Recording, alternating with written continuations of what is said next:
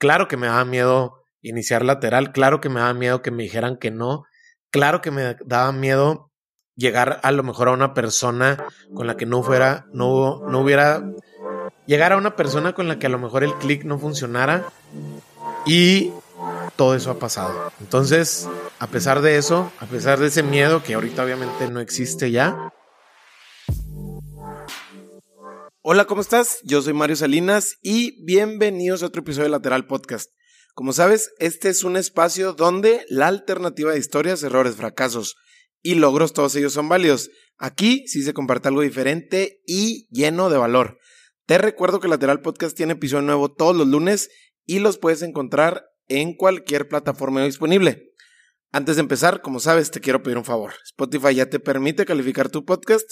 Te pido que me ayudes dándole 5 estrellas al lateral para llegar a más gente. Lo puedes hacer desde la app, lo puedes hacer desde la app o desde tu computadora. El día de hoy, ¿qué crees? Pues yo soy el invitado del programa. Así es.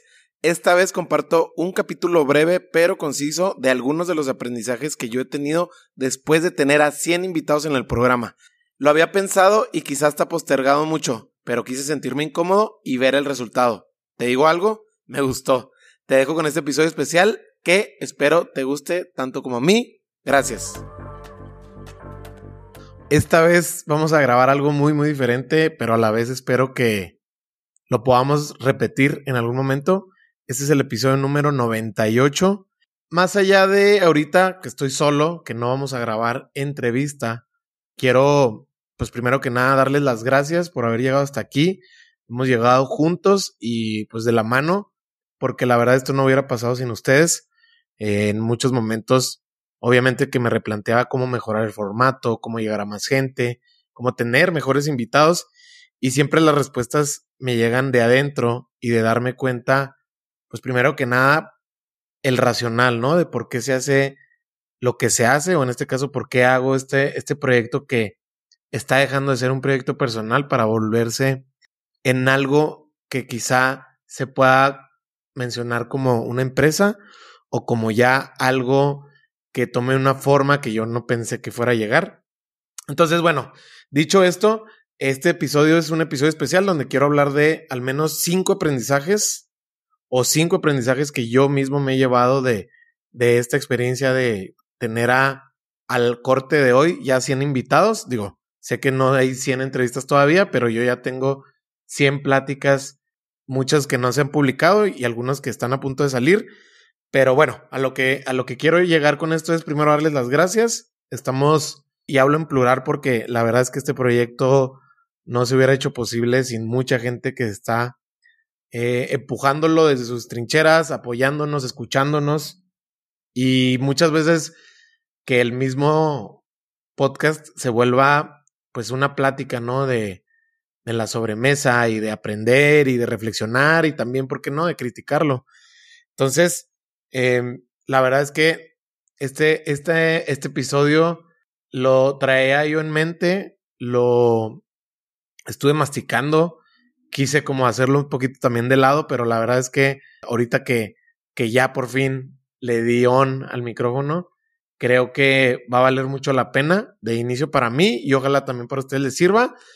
Quiero empezar con lo primero, los aprendizajes. Bueno, los aprendizajes que, que yo he visto que de alguna manera han conectado conmigo y eso creo que, al igual que con ustedes, pues tiene que ver mucho con lo que de alguna manera necesitan en ese momento o que les hace sentido o les funciona bajo el contexto en el que estén. No solamente estoy hablando del emprendimiento, sino ya en, en un aspecto más personal, ¿no? Entonces, bueno, algo que en algún momento, justo yo creo que yo lo necesitaba, fue cuando recientemente grabé con Ricardo Valles. Ricardo Valles, como saben, es el fundador y CEO de SafeFruit, este, esta tecnología que él desarrolló junto con un equipo de trabajo para garantizar la calidad de vida de los alimentos. Así de disruptor, innovador es, y es algo que está, que inició aquí en México y ahorita, bueno, ya está con clientes en, en prácticamente todo el mundo. Y bueno, platicando con Ricardo de cómo él empezó a tocar puertas, ¿no? Siendo un startup, pues no nada más de los stakeholders, entiéndase, inversionistas, sino también equipo de trabajo. Y algo que él mencionaba mucho era cómo cada vez mejorar la manera en que vendías tu idea de inicio y la manera que te vendías tú como emprendedor. Y es algo que pareciese que muchas veces es, ya podemos bajar la guardia o podemos bajar los brazos. Y justo en ese momento que estábamos grabando, que por ahí fue del, de octubre del 2022, pues yo estaba pasando como por una línea baja y realmente fue como entender lo de alguien que ahorita está rompiéndola, eh, no nada más porque estuvo en Shark Tank, sino desde antes y ahorita el acceso, el nivel de alcance, el nivel de impacto que está teniendo Fruit, pues es algo que al menos yo lo tomé en el sentido de decir, bueno, todos los días nos podemos levantar y fijar una intención y sacarle provecho ese día y no nada más irnos con la inercia, ¿no? De lo que hizo, de lo que se hizo, perdón, la semana pasada o un día antes, sino todos los días puedes hacer o mejorar algo. Y eso es algo que yo se lo compré mucho a Ricardo después de conocerlo y después de grabar con él. Digo, la verdad es que la entrevista me enseñó muchas cosas, a pesar de que creo que no se lo comenté de manera, de manera directa. Ricardo sí me, me abrió mucho el panorama de decir cómo abordar el día a día, ¿no? De sobre todo entender su mindset a la hora de organizar su día y también de la intención que le pones a cada contacto con el que tienes al lado, con tu equipo, con tus proveedores. Y bueno, es algo que yo la verdad valoro mucho de haberlo entendido de, de Ricardo. Sobre todo que pues es alguien sumamente sencillo que la verdad es que ya en la posición que en la que se encuentra, uno pensaría que tendría más gente alrededor que lo estuviera protegiendo, a lo mejor cuidando, asesorando, y la verdad que no. Entonces, eso se lo agradezco, pero le agradezco mucho cómo entender de lo complejo que hizo y cómo lo simplificó.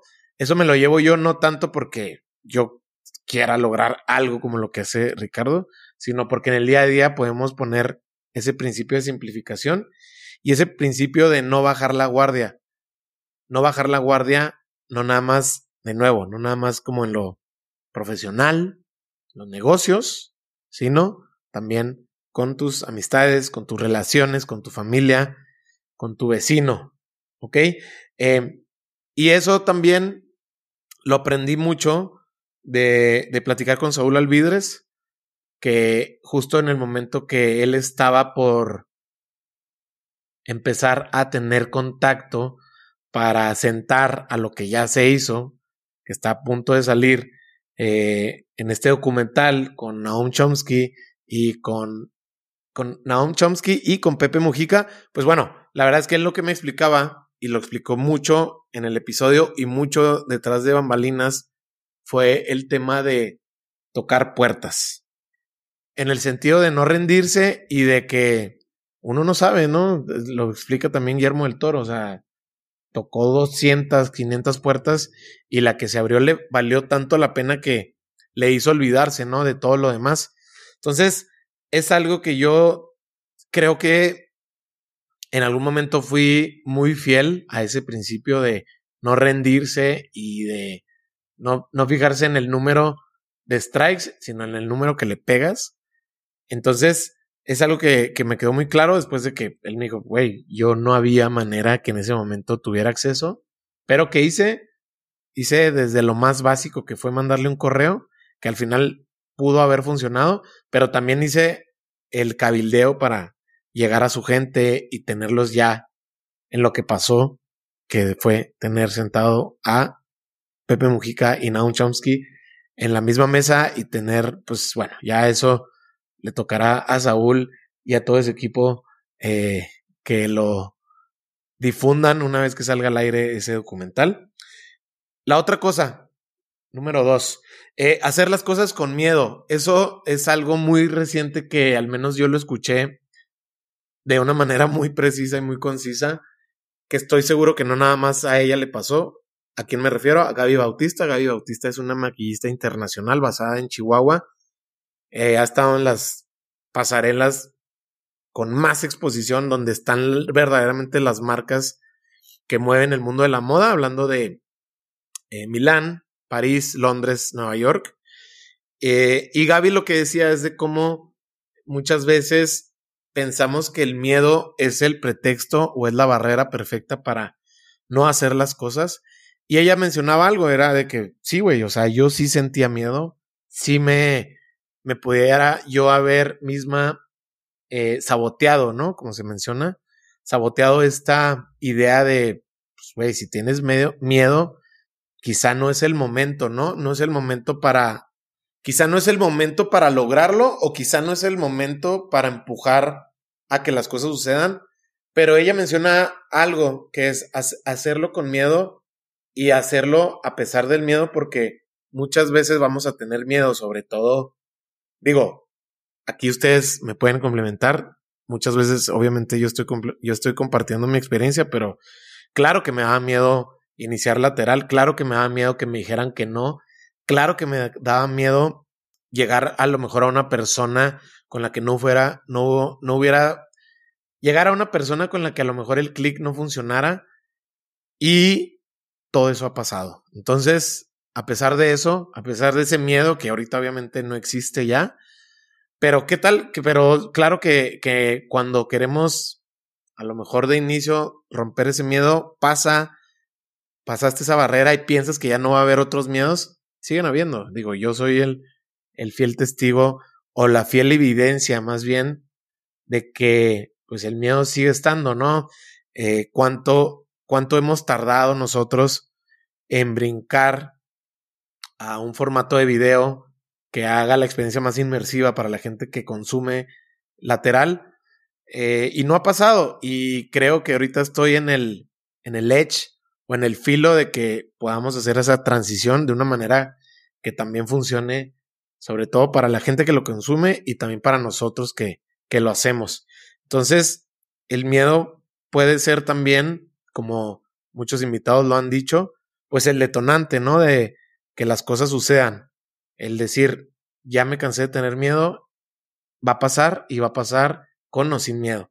Entonces, eso es algo que siempre me lo reto cuando, cuando me lo escucho a mí y también cuando platico con, con, con la gente sobre el miedo, ¿no? Entonces, muchas veces, inclusive lo dicen muchos autores, sobre cómo el miedo es parte de la fórmula para que te funcione lo que estás haciendo, ¿no? O sea, el miedo, inclusive muchos autores lo utilizan como una ventaja.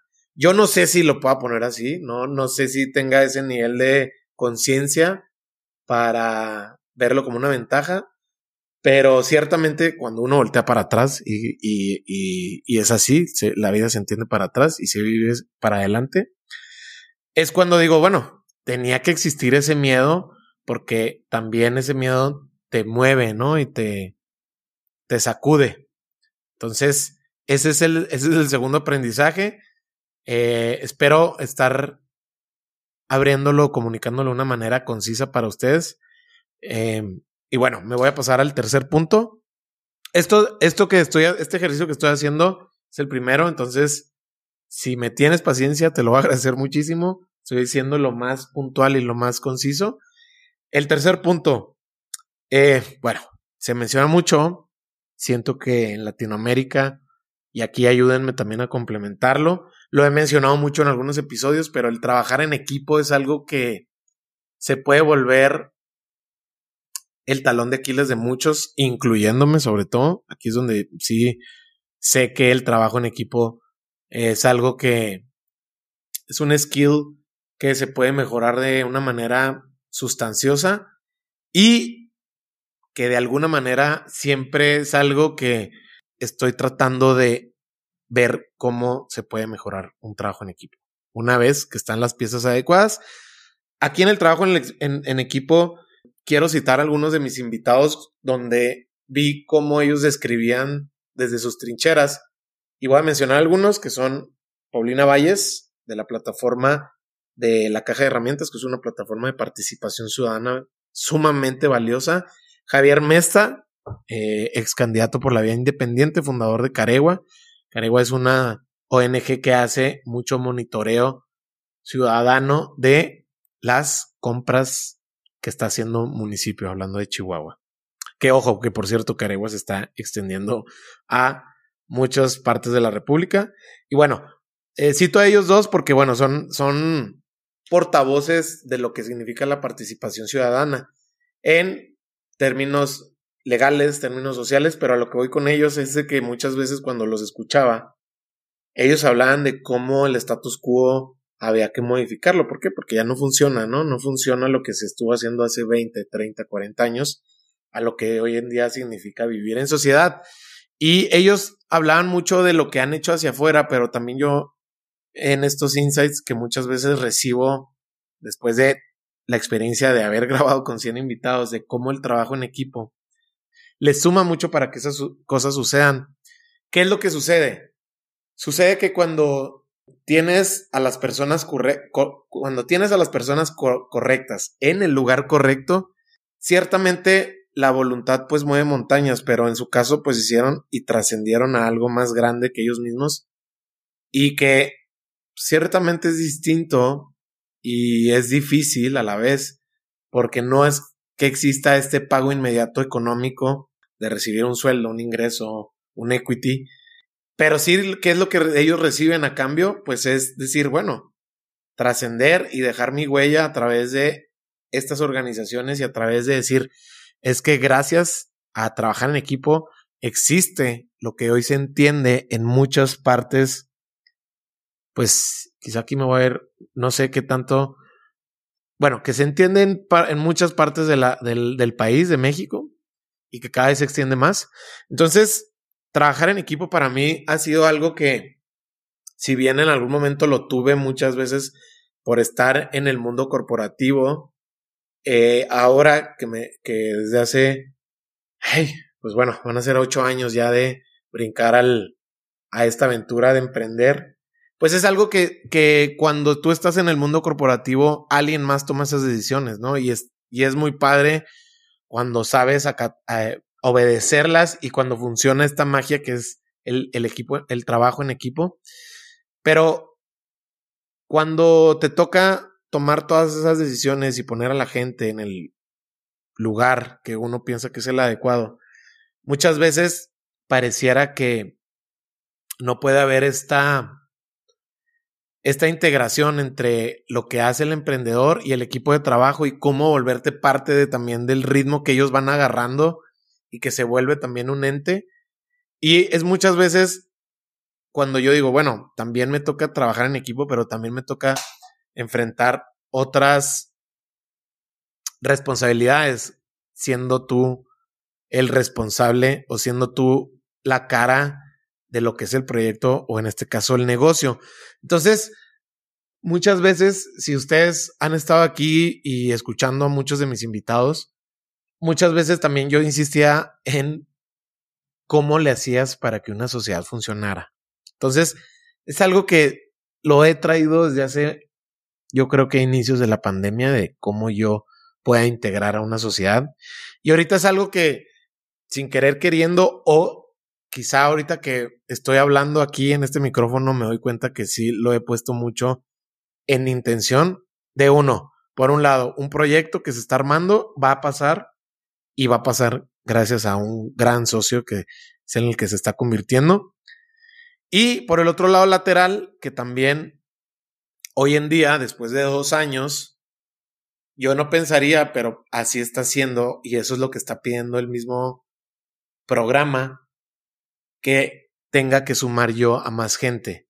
Y eh, algo que me jactaba yo de inicio era de, de lo lean o de lo simple que se podía volver este podcast de, pues yo hacerlo prácticamente todo, ¿no? O sea, desde la preparación, desde el research, la entrevista como tal, la postproducción y el tema de darle difusión al, al episodio o al programa. Y hoy en día me doy cuenta que teniendo más manos podemos hacer cosas o un formato donde podemos llegar primero a más gente.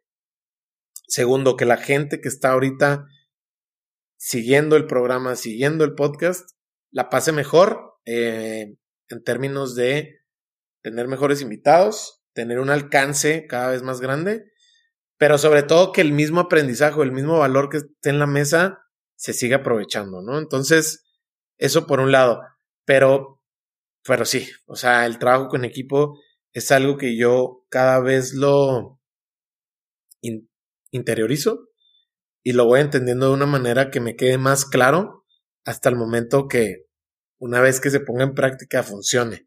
Porque hoy en día estos proyectos están, se están, ¿cómo lo puedo decir? Pues están armando también gracias a la participación de otras personas. Y eso es algo que me tiene muy emocionado.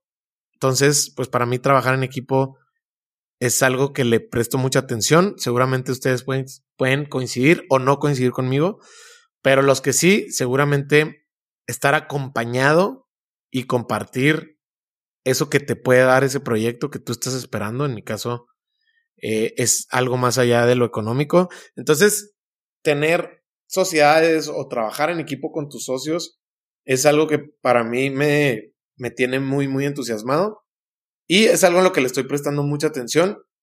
Y es algo que inclusive cada vez que me siento con uno de mis invitados, aprendo. Y bueno, tú dices, bueno, pero ya 90, 99 o, o 100 invitados que ya, que ya has pasado, bueno, pues sí, se nota que, que es algo que para mí no ha sido sencillo, ¿no? De aprender y sobre todo, no de aprender, de sobre todo implementarlo en, en, en mí, en mí y en lo que hago. Sí me gustaría, obviamente, escucharlos, qué les parece, cómo ustedes entienden lo que es trabajar en equipo, pero sobre todo que sea de una manera exitosa y que funcione, ¿no? Al final del día, eso es lo que buscamos, que funcione, que nos sintamos en cómodos, será la palabra, o que nos sintamos que estamos útiles y que está funcionando la sociedad. Eh, el cuarto aprendizaje que me he llevado después de grabar con toda esta gente, la cual del número uno al número cien admiro totalmente en lo que hacen, es rodearte de las mejores personas posibles. Eh, creo yo que muchas veces pareciera que, que no deberíamos de, de no deberíamos de poner en tela de juicio nuestras relaciones personales, sino nada más las de trabajo. Y yo creo que si, si este principio o esta decisión nace primero de, de nuestro círculo personal o nuestro círculo íntimo, eh, creo yo que fluye de una manera mejor y sobre todo de una manera más estructural porque estoy seguro que la gente que ha hecho estos, estos ajustes o estos eh, cambios de la gente con la que se está rodeando, a la gente que ya no le funciona, perdón, de la gente con la que ya no le funciona, hacer el ajuste, hacer el ajuste a la gente que ya eh, te puede funcionar, te puede dar valor, tú le puedes dar valor, tú le puedes dar esto que ellos a lo mejor están buscando sin saberlo no saberlo creo yo que eh, es algo todavía con más valor. Es decir, si tú primero empiezas a enfocarte en tus relaciones personales, eh, es algo que, sin querer queriendo, eh, yo lo estuve haciendo de manera indirecta y ahora lo hago un poquito con más intención. Creo yo que cuando haces eso, detona mucho a lo de afuera, es decir, a encontrar mejores relaciones de negocios, de trabajo, de tu misma gente o tus colaboradores, en este caso, pues encontrarlos de una, en, su mejor versión o buscar talento de fuera y encontrar la mejor versión que, que te pueda hacer a ti útil. Entonces, rodearte de las mejores personas, creo yo que es algo que se ha repetido mucho. Eh, entiendo por qué se ha repetido tanto, pero más allá de rodearte de las mejores personas, por lo obvio, que dices tú, bueno, pues claro, o sea, me voy a rodear de los mejores talentos para que ellos me den esos resultados, pero no.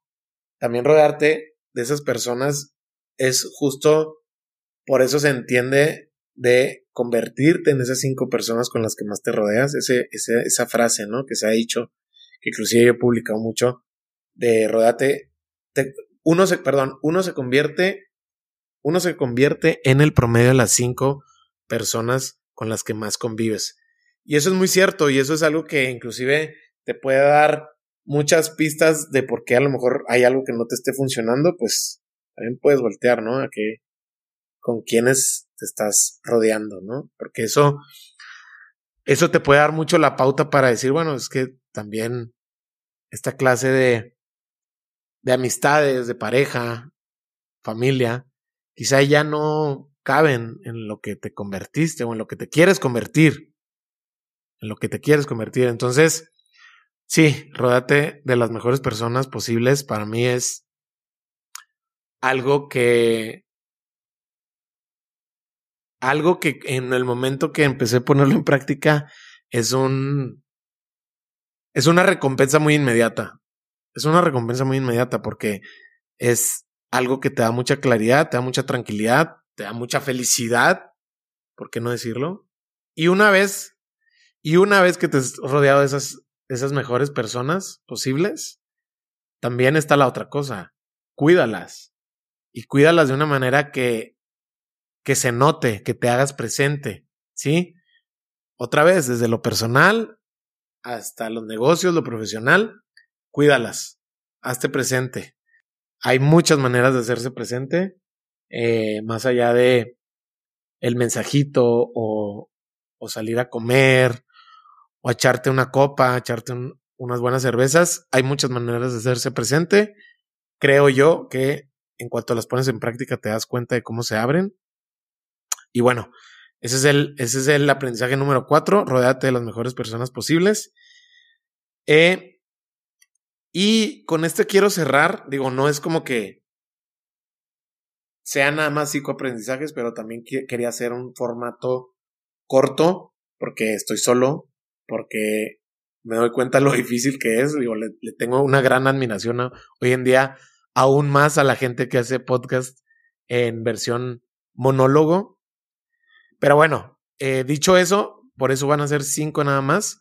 Y no quiere decir que no sigan llegando, pero estos son cinco aprendizajes que yo hoy en día estoy poniendo en práctica y que me estoy dando cuenta hasta días atrás que es cuando pensé en ahora sí lanzarme en hacer este episodio especial. Bueno, el número cinco es eh, aprender a aprender. Eso lo mencionemos, bueno, eso se mencionó mucho en el episodio del Fernando Ledesma. Fernando Ledesma es el jefe del Centro de Innovación y Emprendimiento Tecnológico de la de la Universidad Autónoma de Chihuahua, es investigador, emprendedor también él por su cuenta. Y además de que, bueno, para los que han escuchado ese episodio y los que no, los invito mucho a que lo escuchen. Pero Fer es un tipazo, es un crack en lo que hace y como persona la verdad es que mis respetos, por ahí estuvimos teniendo eh, algunos encuentros sin querer queriendo en diciembre en algunos bares de aquí de la ciudad. Entonces, después de haber grabado con él, también lo entendí también con el haber platicado con Cecilia Pando, acuarelista, pintora internacional, basada también aquí en Chihuahua, que tiene exposiciones en cualquier, en cualquiera de los continentes. Y también con Uber Macías, un productor que la verdad es que tiene todos mis respetos y del cual nos hicimos, eh, tuvimos una, tenemos, perdón, una linda amistad. De ellos tres, aprender a aprender, eh, bueno, está un principio que creo yo que puedes coincidir conmigo, que es el principio de la observación, eh, sobre todo en temas que no son tan técnicos, o que quizás sí son técnicos, pero de inicio los entiendes de una manera general. Eh, Uber lo entendía mucho de cómo veía a la gente cuando empezaba a rodar un comercial pues este nivel de enfoque que tenía el camarógrafo de encontrar la toma, encontrar la luz, encontrar el audio, todo eso, Uber dice, pues es que para mí ese fue el principio de por qué me encantó tanto el mundo de la producción de medios audiovisuales, o sea, cómo captar la esencia de lo que quieres comunicar, del mensaje, él estando mucho tiempo trabajando con gobierno y haciendo campañas sobre, por ejemplo, estas tasas que existen, ¿no? De, de choques por, por estar alcoholizado y les tocaba hacer estes, estos, estas campañas, ¿no? De concientización y él dice, es que yo lo aprendí mucho de cuando estuve trabajando en seguridad pública, de cómo podíamos concientizar a la gente de disminuir accidentes, pero disminuirlos desde la, comunicación, ¿no? Desde estos comerciales que iban mucho dirigido por el self, self-awareness y de cómo decir, güey, pues es que sí, o sea, justo si tú pierdes el control de tú tomando, eh, seguramente vas a perder el control de tu coche, de tu carro.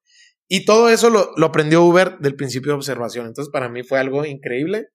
Después, Fer, como explicaba, ¿no? En el episodio, y cómo yo lo pongo en práctica también del aprender a aprender, de cómo tener sistemas o un sistema que te funcione para tú absorber algo abstracto o algo que seguramente viene de, de, algo fuera de ti y que lo quieres interiorizar. Y cómo lo entendí yo a Fer y cómo lo entendí yo hoy en día, era en el momento dado que querías, no sé, entender un concepto, ¿no? Hablemos del principio, ahorita lo pongo en la mesa porque es algo que, que me gusta ponerlo en práctica, es el, que es el principio Pareto, el principio de 80-20, de, el principio 80-20. El principio 80-20 dice que el 20% de lo que hagas te da el 80% del resultado esperado. Entonces, debes de saber priorizar.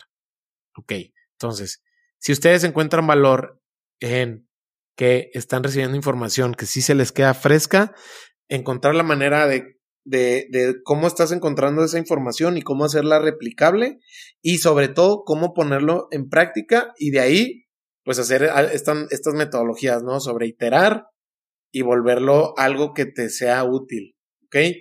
Entonces, eh, hay metodologías como las Lean Startup que hablan de principios donde tú pones en práctica algo y ahí te das cuenta en lo pequeño si funciona o no funciona y de ahí lo vas iterando, ¿no? Entonces, eh, para mí, por ejemplo, una vez que entendí como los generales de grabar, de entrevistar, de contactar invitados, los fui poniendo en práctica y no quiere decir que lo hacía muy bien de inicio.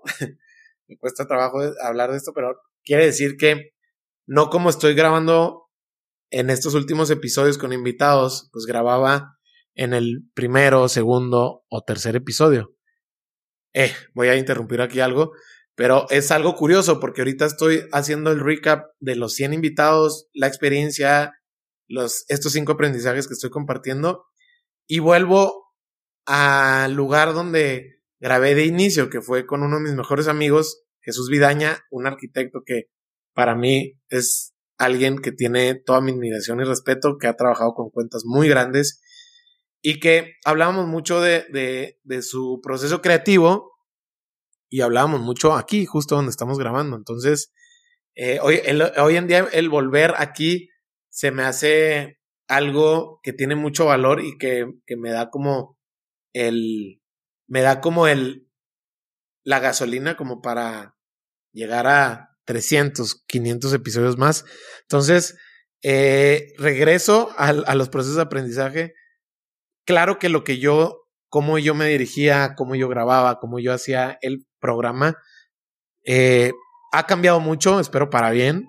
A hoy en día, eh, estar en, a este, en este número de episodios. Entonces, el proceso de aprendizaje para mí es algo que, si bien no es lineal, no es que todo pueda sistematizarse, si encuentras como ciertos frames donde tú dices, bueno, si estoy aprendiendo de esta manera, a lo mejor puedo aprender también de aquella manera, o entender cuáles no son las que te funcionan y entender cuáles sí son las que te funcionan.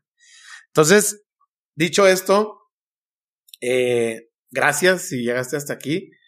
Eh, creo yo fielmente que el podcast ha sido para mí una herramienta más de cómo aprender de los demás, pero también ha sido algo que se ha vuelto, eh, ha sido algo que para mí se ha vuelto un ejercicio de llenarme de las conversaciones, y no nada más de lo que puedes aprender, sino de entender muchas veces el mindset, los insights de la otra persona, de por qué hace lo que hace y cómo lo hace, y qué es lo que los llena, y por qué la pasión, y por qué lo siguen haciendo.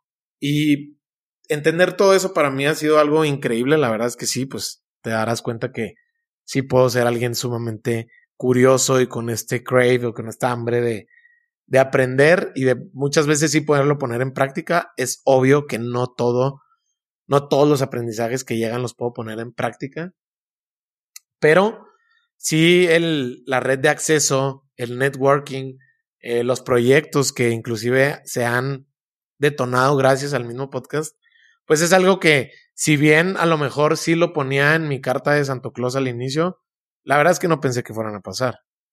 Eh, y ahorita están pasando. Entonces, te agradezco por llegar aquí, te agradezco tu retroalimentación, agradezco cómo nos haces que lleguemos cada vez a más gente vía WhatsApp, vía redes, eh, vía esta clase de conversaciones que se tienen a través del podcast.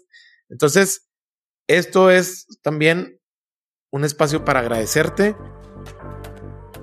Y eso fue todo por hoy. Pues bueno, me encantaría saber qué aprendizajes te has llevado tú después de estos 100 episodios y que me los compartas.